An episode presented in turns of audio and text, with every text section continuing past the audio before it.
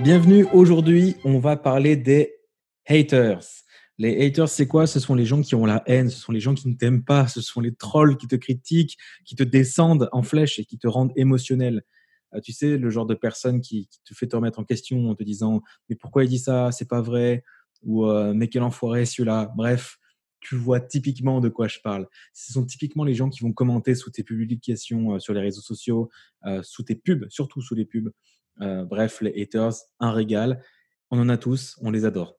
Alors, quand je dis on en a tous, pas vraiment. Euh, et on va, on va parler de ça. En fait, je vais te parler de pas mal de choses aujourd'hui parce que c'est un sujet que j'aime bien, les haters. Je trouve que c'est très intéressant parce que euh, c'est un mélange de, de marketing et de, et de compréhension des autres et de maîtrise de soi. C'est vraiment un sujet super intéressant parce que c'est un sujet émotionnel, ça, suscite des, émotions assez vives souvent. Et, du coup, c'est en ça que c'est intéressant. Donc aujourd'hui, on, va parler évidemment de qu'est-ce qu'un haters, d'où ils viennent, euh, à quoi ça sert, etc. Euh, avec quelques exemples assez concrets. Je vais t'expliquer ensuite comment réagir, mes pistes de réflexion sur ce sujet-là, sur quelle est la bonne attitude à adopter vis-à-vis des haters. Je vais te donner Troisièmement, quelques, quelques exemples, si, j'en ai qui me viennent, mais euh, des exemples concrets de, pas de messages de haine, mais euh, ouais, de, commentaires de haters, on va dire, que, j'ai reçus ou que j'ai vus. On va enfin en parler un petit peu. Et, euh, enfin, on terminera sur à quoi ils servent vraiment et, c'est quoi le signal qu'ils nous ont envoyé. On va voir tout ça. Déjà, qu'est-ce qu'un haters La définition, ma définition en tout cas, c'est quelqu'un qui te l'improvise la définition, hein, parce qu'un haters pour moi c'est un axiome, c'est un truc qu'on peut pas définir quoi. C'est une entité à part entière, c'est une espèce à part entière le hater. Mais euh, voilà, c'est un anglicisme pour désigner quelqu'un qui euh, qui t'envoie du négatif en fait, qui, qui, commande de manière négative ce que tu fais euh, ou qui tu es. Et ouais, voilà, c'est quelqu'un qui commande de manière négative. Un détracteur, voilà, c'est le mot français, un détracteur. Après, il y a plusieurs styles de détracteurs. Euh, il y a ceux qui s'en qui prennent à toi ad hominem, pardon. Il y a ceux qui euh, qui juste euh, bah, font pas trop gaffe et te mettent dans le même lot que d'autres personnes et, voilà et qui trollent un petit peu. Disons que tous les haters ne se valent pas quoi. Et attention, c'est là où surtout je voulais faire le distinguo. Ce, ne sont pas des critiques les haters, parce que il y a critique et critique. C'est pour ça que je préfère dire détracteur ou, ou hater, parce que euh, les, haters, ce ne sont pas des critiques constructives. Tu peux en tirer quelque chose et construire quelque chose, mais euh, ce ne sont pas des gens qui sont dans l'intention de, te donner une critique constructive. En fait, c'est ça, c'est juste une question d'intention. C'est qu'un hater peut t'envoyer euh, un message plutôt cordial, mais avec une intention méchante, alors que d'autres personnes peuvent t'écrire des, des, choses très dures, mais avec une intention de t'aider. Et pour moi, c'est vraiment cette intention qui fait la différence entre un hater et une critique constructive finalement. Donc les haters, ce pas des critiques constructives, hein. c'est vraiment du trolling, ce sont parfois des insultes ou de l'ironie, beaucoup d'ironie, le sarcasme fonctionne très bien, les, arnaques, les machins. Quand je dis les arnaques, c'est les, entre guillemets arnaques, c'est qu'on te traite d'escroc, on te traite d'arnaque, c'était dans le, dans le domaine de, la perte de poids ou, ou, du business, du make money, tout ça, c'est tu as forcément le droit, tu vois. Donc, ça, ce sont les détracteurs. ok? Euh, c'est ma définition des haters. Maintenant, d'où ils viennent? Ils, sont partout. C'est une espèce très nombreuse. C'est une espèce, d'autant plus nombreuse que euh, c'est en fait l'inverse de la majorité silencieuse. La majorité silencieuse, ce sont la majorité des gens donc qui vont consommer ton contenu, te suivre, mais qui vont jamais prononcer un mot. Qu'on soit d'accord, la dernière fois que tu as lu un livre euh, que tu as particulièrement apprécié, est-ce que tu as envoyé un message de remerciement à l'auteur? Quand tu as écouté un podcast la dernière fois, est-ce que tu as laissé euh, une review sur Apple Podcast euh, ou autre? Comme en dessous ce podcast aussi, par exemple? Mais tu vois, quand je consomme une vidéo YouTube, à chaque fois, je ne commande pas, à chaque fois, je like même pas. Moi, je, quand je like des vidéos YouTube, en général, c'est parce que comme ça, ça arrive dans ma catégorie vidéo likée et je peux retrouver facilement des vidéos que j'ai bien aimées. J'aime bien garder cette trace-là, c'est strictement personnel, tu vois. Mais la plupart des gens n'interagissent pas, en fait. Ils juste, ils consomment et euh, ils sont contents, pas contents, neutres, mais en tout cas, ils consomment et ils disent rien. Ça, c'est la majorité silencieuse. Les haters, c'est l'inverse. C'est la minorité qui l'ouvre. Et quand, quand, ils l'ouvrent, en général, c'est pas positif. Surtout en France, on a la, critique facile. Ça a des forces et des faiblesses. Hein. La critique française, c'est ce qui nous a donné probablement des, philosophes très, intéressants. Euh, c'est ce qui a fait la civilisation qu'on est aujourd'hui. C'est un peu dans la culture de, critiquer. je vous rappelle qu'on est un des peuples quand même qui, a, décapité euh, ses rois. Tu vois donc, bon, C'est l'air un peu révolutionnaire, critique, tout ça, c'est un peu dans l'air du temps, enfin, c'est un peu dans, l'air français, on va dire. Mais voilà, en général, c'est négatif quand, les gens, quand les gens parlent. C'est une sorte de biais qu'on a. Et en soi, c'est pas, pas mauvais. En fait, je, dis français, mais c'est peut-être bien universel parce que à l'époque de la préhistoire, les hommes, ils cherchaient, enfin les hommes, les femmes, les humains, ils cherchaient toujours la petite bête sur quoi améliorer parce que autant du positif, améliorer des choses, tout ça, dire du positif, ça pouvait peut-être aider à, avoir un peu plus de gibier, à un peu mieux manger. Mais euh, les messages d'alerte, le, négatif, tout ça, ah, un prédateur qui arrive, là, c'était synonyme de survie. Donc, c'était plus important de s'inquiéter de, du négatif, des signaux qui, attirent ton attention, tout ça, que de s'occuper du, positif, du plus. quoi. C'est quand même plus important de fuir un prédateur que de trouver euh, un bon coin de champignons. Tu vois. Je ne sais pas si je suis clair, je suis parti dans une digression, mais c'est vraiment pour t'expliquer euh, que les haters sont la minorité qui l'ouvre, en fait, qui parle beaucoup, et souvent de manière négative. Maintenant, on ne peut pas passer à côté des haters. Je veux dire, tu ne peux pas faire quelque chose, euh, tu ne peux pas bâtir quelque chose d'intéressant sans avoir des détracteurs. Pourquoi? Alors, moi, je ne saurais peut-être pas te l'expliquer, mais euh, il y a un grand homme, un philosophe chinois, qui lui saura mieux le dire que moi. Il s'appelle Confucius, tu le connais certainement. Et Confucius a dit lorsque tu fais quelque chose, sache que tu auras contre toi ceux qui voudraient faire la même chose, ceux qui voulaient le contraire, et l'immense majorité de ceux qui ne voulaient rien faire. Donc comme ça, tu es mal barré, tu, vois, tu te retrouves avec tout le monde, euh, avec tout le monde à dos. Donc j'aime bien cette définition de Confucius. Quand tu fais quelque chose, tu as forcément des, détracteurs, du coup, par définition. Et même, j'irais même plus loin que ça, c'est que le nombre de détracteurs que tu as peut être un bon signal de l'impact que tu as. Je me souviens d'une de, mes premières uplines dans, un MLM que, j'avais fait, qui aujourd'hui a, un immense succès il avait encadré dans sa chambre euh, un article euh, d'un magazine, le magazine Rolling Stones, qui, est un magazine très, euh, très répandu aux, États-Unis, chez, les jeunes, je crois. Et c'est un article qui le défonçait, en fait.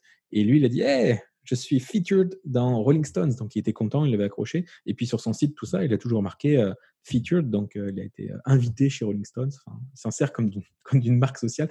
Euh, comme une preuve sociale, pardon. Donc c'est super intéressant de se faire critiquer. C'est comme si France 2 faisait un reportage sur moi euh, en me défonçant et que moi je marquais sur tous mes sites vu sur France 2. C'est super insolent et à la fois c'est tu mens même pas quand tu mets ça. Donc c'est très ingénieux. C'est une très bonne manière de, réagir. Mais je vais venir sur comment réagir dans un instant.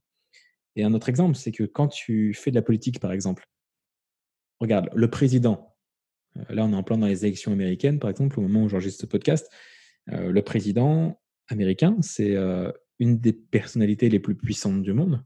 Je pense pas me tromper en disant ça, tu vois. Et pourtant, il y a quand même la moitié de son pays qui ne l'aime pas, qui a voté pour l'autre candidat en l'occurrence. Tu es, à la tête de. Tu le maître du monde presque, et tu as quand même la moitié des gens qui ne peuvent pas te blairer.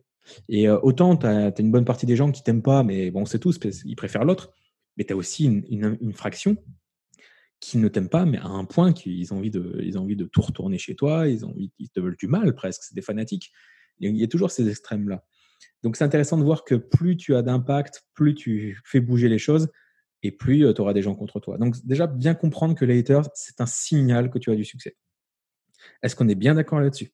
C'était le premier point que je voulais voir avec toi, c'est euh, qu'est-ce qu'un haters et pourquoi il est là, pourquoi il existe? Et si tu n'en as pas, bah, c'est le moment de polariser un petit peu plus. Si tu n'as pas de détracteurs, ça veut dire que tu n'as pas de fans derrière.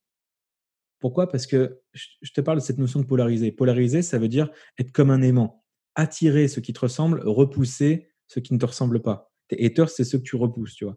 Et plus tu, es polarisant dans ton message, plus tu as un discours tranché qui attire des fans et repousse des haters, et plus tu vas avoir et de l'un et de l'autre. Si tu es fade, bah, tu vas être un peu au milieu, personne ne va te surkiffer et personne ne va pas spécialement euh, te détester, tu vois. Ça, c'est une autre citation. Le meilleur moyen de plaire à tout le monde, c'est de rien faire. Donc, bref, c'est dans la nature des choses. Euh, ceci étant dit, comment est-ce qu'on réagit lorsqu'on a, lorsqu'on a des haters? La première chose, c'est de comprendre, en fait. Euh, de comprendre pourquoi il y a des haters. Bah, c'est parce que tu, bouscules un peu leur schéma de pensée. C'est eux sont dans leur vie, ils ont leurs convictions, et toi, tu arrives en disant non, je suis pas d'accord avec vous, je vais faire autre chose. Ou je fais quelque chose de différent. En fait, c'est que tu leur renvoies tu es une sorte de miroir de ce qu'ils auraient aimé faire, de ce qu'ils ne font pas. En fait, en faisant quelque chose, tu leur envoies en pleine face que eux n'ont pas eu le courage de faire comme toi.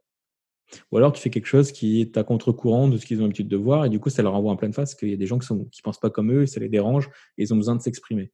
J'ai jamais trop compris ce délire de, commenter euh, sous des pubs Facebook ou de commenter publiquement comme ça. C'est vraiment pas un délire que, que je comprends. Mais euh, je, ne sais pas. J'ai sondé un peu autour de moi. J'ai pas trop d'amis comme ça qui, qui commentent euh, sous des publications d'inconnus pour que d'autres inconnus les voient. Et d'ailleurs, un commentaire, parce que quand je parle de haters, c'est typiquement sous des, sous des publications, sous des pubs. Ben, un commentaire, il n'était pas spécialement adressé. Il est posé là pour que les autres gens le voient. C'est pas un message qui t'a envoyé en privé. Ça peut arriver, mais en l'occurrence, souvent non. Il pose ça là, il te troll pour que les autres le voient. Tu vois, c'est un message qui cherche à être vu et qui s'adresse pas forcément à toi. Finalement, c'est plus eux qui ont besoin de, poser leur désaccord et d'avoir de l'approbation d'autres personnes qui ne t'aiment pas pour leur propre approbation personnelle, se sentir mieux, se sentir euh, ok, je suis pas tout seul à ne pas l'aimer, on est d'accord, tu vois, se sentir euh, presque aimé. Euh, c'est plus à propos d'eux qu'à propos de toi finalement. Ça fait sens ce que je dis? Donc, comprendre déjà d'où ça vient, comprendre que, finalement tu es juste là pour leur renvoyer leur propre perception. Et pour la faire simple, tu peux être sûr que tout ce que te disent les haters, c'est plus ou moins le reflet de qui ils sont eux. C'est un peu comme le jeu euh, quand tu es, euh, quand es en primaire, tu vois. Euh, il y, a un gros mot, on t'insulte, tu dis non, miroir, miroir, c'est toi, c'est toi, tu vois. Ou c'est celui qui dit qui est. Et bien franchement, c'est exactement ça. Les haters, c'est celui qui dit qui est. Fais le jeu, regarde un peu les, les publications, les pubs, les haters, les machins.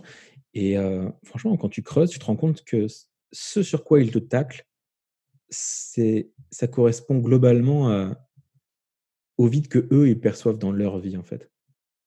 Excuse-moi, je deviens un peu métaphysique euh, quand je parle de, haters, tout ça, mais je, trouve que c'est un sujet intéressant et, j'espère que tu me suis là-dessus. Donc, qu'est-ce que j'ai noté d'autre? Oui. Personnellement, mon attitude euh, vis-à-vis des haters, c'est d'adopter le second accord Toltec. Quoi qu'il arrive, n'en fais pas une affaire personnelle. Aussi simple que ça. Quoi qu'il arrive, n'en fais pas une affaire personnelle. Ce que les autres pensent de toi, c'est leur problème, pas le tien. Si toi, tu es aligné, tu es intègre, ce qu'ils pensent de toi, c'est leur problème, pas le tien.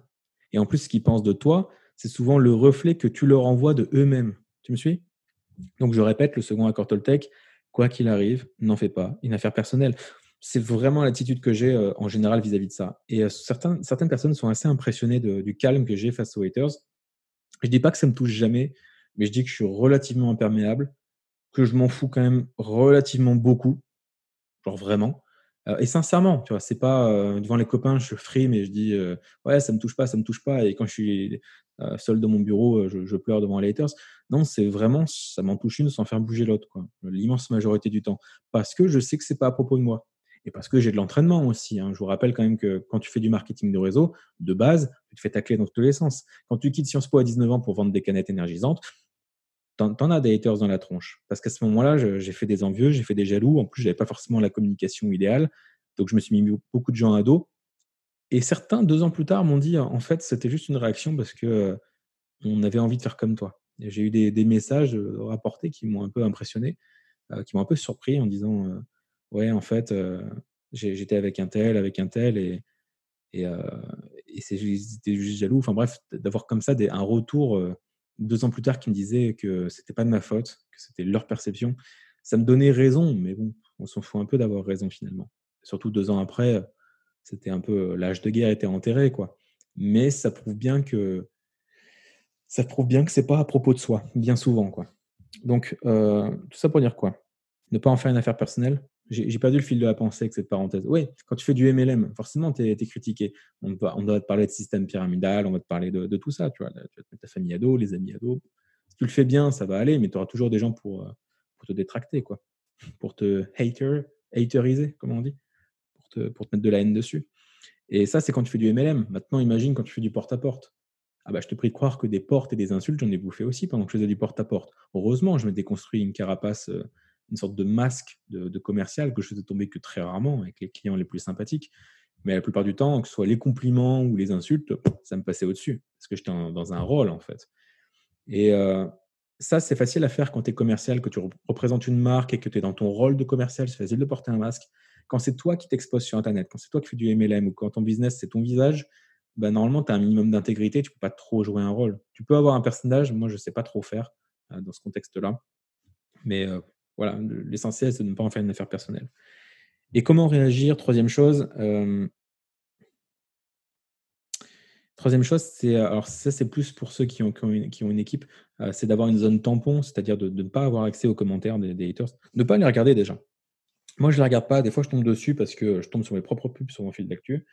Euh, ou alors, euh, je vais checker ma boîte de réception sur ma page et j'ai une notif et je ne résiste pas à la tentation. Tu sais, tu peux résister six mois, le sixième mois, tu craques. quoi. Donc, ça m'est déjà arrivé de tomber dessus.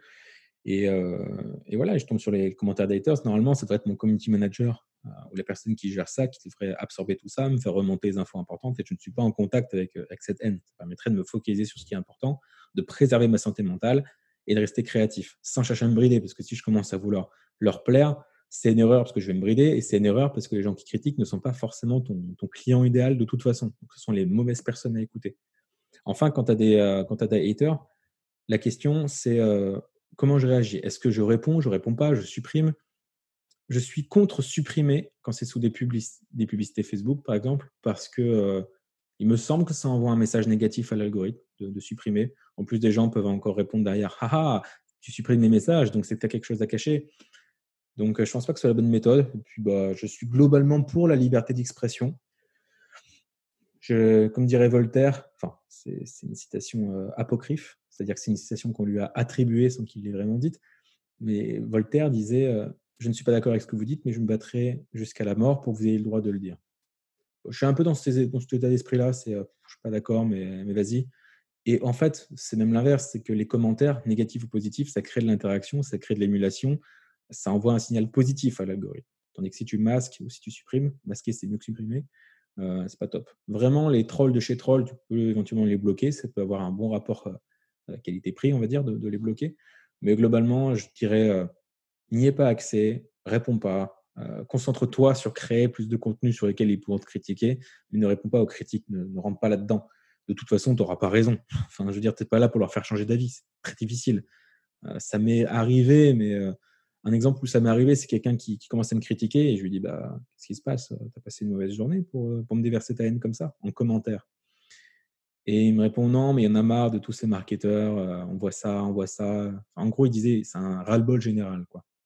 Et moi, je la joue en, en Dale Carnegie, tu vois. on commence à faire des amis et je réponds, bah ouais, je comprends, on voit tellement de monde, c'est super chiant. Et même moi, des fois, je regarde même plus les pubs et j'ai même installé un bloqueur de pubs, tu vois.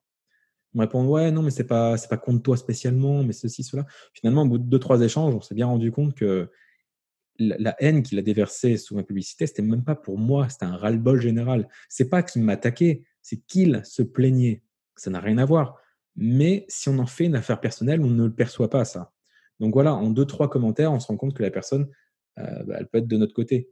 Et je rappelle que de toute façon, toutes ces personnes-là, dans la rue, elles n'oseraient pas dire un cas de tout ça. Elles n'oseraient pas vous le dire. Et en fait, c'est même pas sûr qu'elles le pensent vraiment. Hein. Sur l'instant, elles se plaignent tout ça, mais avec un peu de contexte et euh, on se regarde dans le blanc des yeux de trois, de trois secondes et on se rend compte que bah, ces personnes-là sont souvent adorables. C'est juste que. Et puis elles, vont vous trouver très sympathique. C'est juste que c'est hors contexte. C'est derrière son écran, tout est différent, tout est plus facile, et euh, ça exprime juste leur mal-être. Moi, quand je vois des, critiques sur euh, sur Internet, des fois, je me dis simplement, mais ces gens-là doivent se sentir mal, et ça me fait presque de la peine pour eux. Des fois, ça me fait rire, des fois, ça me fait de la peine, en fait. Et je rappellerai une dernière chose, c'est que vous ne serez jamais critiqué par quelqu'un qui vous est supérieur. C'est ça aussi qui aide à prendre de la distance. Sincèrement, je, je ne connais pas non, enfin, non, bah non, non je, vous avoue, je ne connais pas de personne qui a du succès. On va dire, je ne connais pas de millionnaire qui critique, euh, qui critique, qui fait son hater, tu vois. C'est juste pas dans la culture. C'est, je suis trop occupé à faire ce dont les autres parlent encore, en fait. Je suis trop occupé à produire. Je, m'en fous. Puis ça m'intéresse pas de parler des gens. Entre nous, autour d'un verre, parler de quelqu'un, et encore, souvent, on va rajouter un petit truc positif pour mesurer le propos. Et, encore, c'est même pas dans cette intention-là. Mais commenter publiquement pour troller, pour rabaisser, mais certainement pas. C'est pas une mentalité de gagnant, ça, c'est une mentalité de perdant. Je ne connais personne qui a du succès et qui est épanoui dans sa vie et qui commente et qui troll. Donc, c'est bien représentatif d'un mal-être et de gens qui vous sont, entre guillemets, inférieurs. Quelqu'un qui est devant vous, quelqu'un qui est devant vous ne, va pas vous critiquer. Et j'ai un ami que j'avais rencontré, euh, enfin une, connaissance que j'avais rencontrée lors d'un mastermind d'entrepreneurs, qui avait rapporté euh, cette, citation suivante. Il disait euh, quand, le, quand le singe monte en haut de l'arbre, tu ne peux voir que son cul, ou quelque chose comme ça. Non, je la raconte super mal, il, la dirait beaucoup mieux que moi, mais c'était une image qui me faisait assez rire. C'est plus tu montes haut dans l'arbre, plus que les gens, plus, euh, plus ce que les gens voient, c'est ton cul en fait. je trouvais ça assez, rigolo, assez imagé. Bon, voilà ce que je voulais vous dire sur, sur les haters, mais c'est pas fini, c'est pas fini. J'ai vraiment un exemple concret euh, que je voulais vous partager, c'est que la dernière fois que j'ai eu un, je vais vous raconter la dernière fois que j'ai eu un, hater qui m'a touché en fait, euh, qui m'a touché dans le sens, c'était pas violent en soi, mais je sais pas, ça a évoqué quelque chose chez moi. Et ce que j'ai fait, c'est que j'en ai fait un post sur, euh, sur, mon groupe, euh, sur mon groupe Facebook pour les, pour les clients de mon programme, où justement, je, leur expliquais euh, mon processus de pensée par rapport à, Facebook, à la pub Facebook et Waiters. Donc, j'aurais partagé un commentaire qui m'est piqué plus que les autres. Le contexte, c'était que la personne a attiré mon attention par, son commentaire négatif, mais ce n'était pas juste une simple insulte. Ça, je m'en fous quand les gens disent arnaque, pigeon, ou encore un, ou, ou je sais pas quel genre d'insulte. Là, c'était un commentaire qui était relativement sensé, qui tacle un peu là où ça fait mal. Quoi. Et je lui avais répondu. Une semaine plus tard, euh, parce que j'évite de, consulter trop souvent les coms sous mes pubs, hein, je vous l'ai dit, je vois sa réponse et je lis précisément, euh, vaguement, tu vois, pendant, pendant, un moment de flottement après manger, là où je suis particulièrement irritable et, parfois émotionnel. Et un jour où je suis émotionnellement un peu fragile en plus. Du coup, été quoi ma réaction par rapport à ce qu'elle a dit? Alors, la personne, je ne vais, pas, vais pas vous envoyer des screenshots euh, sur le podcast, tu vois, mais c'est euh, en gros, euh, elle me taclait sur elle serait curieuse de voir les résultats de mes clients. Ou... En fait, c'était une pub où c'était un témoignage client. Et elle taclait cette personne-là en disant Ah, je serais curieuse de voir son l'avant-après de son back-office, tu vois. Alors que ça n'avait rien à voir avec son témoignage. C'était un témoignage humain, qu'elle avait évolué humainement. Et là, elle parle de, business, de back-office. C'était une attaque un peu frontale, un peu, un peu pernicieuse. Donc c'était intéressant, son, échange était euh, argumenté, son commentaire était argumenté, mais biaisé finalement. Donc, ce qui est important ici, c'est pas tant euh, la réponse, ce qu'elle a dit, ce que j'ai répondu. Je l'ai partagé à mes clients en toute transparence, mais c'est pas le propos de ce podcast. ce qui est intéressant, c'est plutôt ma réaction. La première chose que j'ai fait, c'est que je me suis senti énervé en fait. Je me suis dit, mais cette personne qui commande, pour qui elle se prend Je paye super cher pour que ces publicités soient diffusées. Elles sont vues par des milliers de personnes chaque jour et elle m'attaque en public. Je me sens énervé, tu vois, c'est normal, on m'attaque, je me sens énervé. Deuxièmement, ma réaction, c'est que je me suis senti triste, presque un peu comme une victime, en mode, euh, mais pourquoi est-ce qu'elle m'attaque? Qu'est-ce que je lui ai fait? Pourquoi est-ce qu'une de mes clientes préférées, euh, qui a fait ce témoignage, elle se fait attaquer Enfin, elle lui a rien fait non plus, c'est injuste. D'autant que la critique vient d'un MLM euh, pour lequel j'interviens en tant que coach. Donc, ce sont des gens qui sont censés avoir un bon a priori sur moi.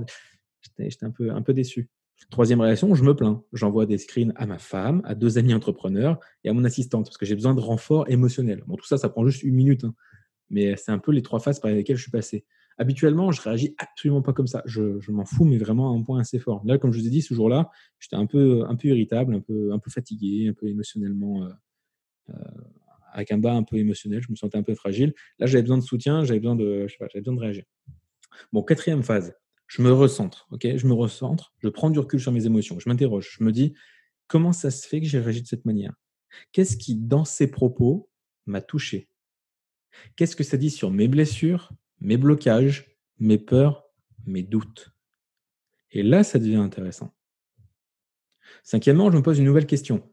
En quoi ce challenge est une opportunité pour moi? Comment je peux le transformer? Comment je peux grandir de ça? Ça, c'est intéressant aussi. On dynamise le truc. Sixième étape, j'en profite pour structurer ma pensée et je lui réponds. Donc pour elle, c'est un pavé pour elle, mais c'est aussi un pavé pour ceux qui, vont lire les commentaires. C'est l'occasion pour moi de lever de nouvelles objections pour mes prospects, d'affirmer mon style et de polariser. Comme je disais tout à l'heure, de polariser. Avant ça, je me demande une nouvelle chose très importante quelle est mon intention, tu vois, quand j'écris, ma réponse? Et c'est pour ça que mon commentaire n'était pas cinglant, il était centré, carré, je répondais par, par A plus B, clairement, tu vois. La septième étape, c'était d'avoir de la gratitude.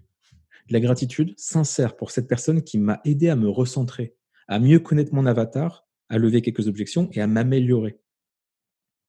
Merci à cette personne de me forcer à chercher du réconfort. Je me suis rendu compte que j'étais soutenu en, partageant des screenshots. Je me suis rendu compte que j'étais aimé finalement. Merci à elle de me donner de la matière pour créer du contenu et illustrer ce dont je parlais euh, il n'y a pas très longtemps en coaching avec mes clients.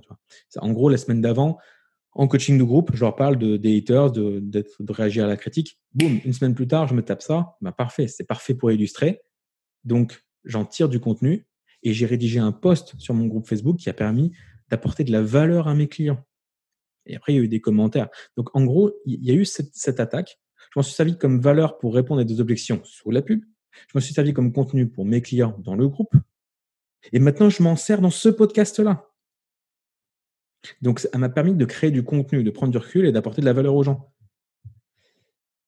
Encore plus loin, suite à cet épisode, comment est-ce que je peux aider mes clients à avoir encore plus de résultats plus vite? Comment est-ce que moi, je peux améliorer notre système de témoignage aussi? Et dernière étape, cerise sur le gâteau, j'accepte d'avoir été vulnérable, j'accepte d'avoir été challengé et je prends le temps de transformer cet épisode en un post pour le groupe Facebook des membres, en podcast, etc. De cette façon, non seulement je grandis, mais en plus je ne suis plus le seul à grandir. J'ai les autres à grandir aussi. Donc voilà vraiment mon cheminement de pensée en, quelques étapes. Euh, j'espère que ce n'est pas trop abstrait. Mais euh, voilà, je, vous donne cet exemple-là. Euh, histoire que ce soit quand même un chouïa plus concret. Hmm. Non, c'est beaucoup trop long. Désolé pour le teasing, mais c'est pas pertinent par podcast de vous partager euh, ce qu'elle ce qu'elle m'a dit ou ce que je lui ai répondu. Et c'est pas, pas très important, encore une fois. Je pense que le point a été fait. Voilà pour l'exemple. Donc finalement, pour conclure ce podcast, euh, qui, est déjà, qui est déjà assez long, je dis c'est un sujet assez dense, mais je crois que c'était intéressant qu'on en parle. À quoi ils servent ces haters? Bah Déjà, c'est une bonne analyse du marché, de savoir où ils en, où ils en sont, de quoi ils se plaignent. Euh, peut-être qu'il y, a un peu de, de diamants à aller chercher dedans, peut-être, je sais pas. Donc c'est un, une bonne occasion d'analyser un petit peu où en sont les prospects, même s'ils ne sont pas forcément représentatifs. Parmi eux peuvent se cacher des gens qui ont sincèrement des objections ou des doutes et qui ne cherchent qu'à être rassurés finalement. Euh, deuxièmement, à quoi ils servent? Ils servent à avoir de l'humilité parce que sans les haters, des fois on se prendrait un peu pour Dieu. Quand on a tout le temps des éloges, des éloges, des éloges, on a vite fait de prendre la, la grosse tête, de décoller. Et c'est pas mal d'avoir des haters pour nous ramener un peu sur terre et nous confronter à nos propres fragilités. Donc je crois que ça nous apporte de l'humilité et que ça vient nous équilibrer et nous recentrer, comme je disais euh, il y a un instant ça me fait vraiment penser à, une interview que j'avais vue de, bah, de, Michael Jackson, en fait. Euh, j'avais vu une interview de lui. Attention, lui, c'est pas des haters, hein, c'était des procès, des détracteurs, des, délations, euh, pas des délations, mais des, de la calomnie. C'est il y a un tas de mensonges. Enfin, c'est un cas d'école, Michael Jackson. Et quand tu donnes une des rares interviews à, des journalistes, il y a eu Oprah, puis, puis une autre meuf assez désagréable quelques années plus tard, bah, je me dis, là, c'est il a des haters à la hauteur du succès qu'il a. Il a les plus gros, les plus gros haters de la planète, de la planète parce que c'est une des plus grosses stars de la planète. Donc c'était très intéressant de voir comment les haters venaient équilibrer ça. Ça m'a vraiment inspiré. Je me suis dit, waouh, les épaules qu'il doit avoir. Bon, les épaules, les épaules. Hein. Résultat, il était sous médoc et c'est ce qui l'a tué quelques années plus tard, à 50 ans. Donc bon, les haters peuvent tuer, mais peut-être qu'il y avait des choses à faire, peut-être que qu'il aurait dû être accompagné pour euh, assumer ça émotionnellement, mais je crois qu'il y a très très peu de personnes sur Terre qui peuvent comprendre euh, le type de pression qu'il avait, qu'il avait sur lui, parce qu'il a une vie par définition hors norme. Donc parenthèse fermée, ça m'a inspiré de voir qu'on a les haters à la hauteur de, du succès qu'on a. Quoi. Mais au final, ils servent à quoi? À, se recentrer, à avoir de la gratitude et à apporter de la valeur. J'espère que ce podcast, euh, justement, vous a apporté de la valeur et je vous retrouve très vite pour le prochain épisode.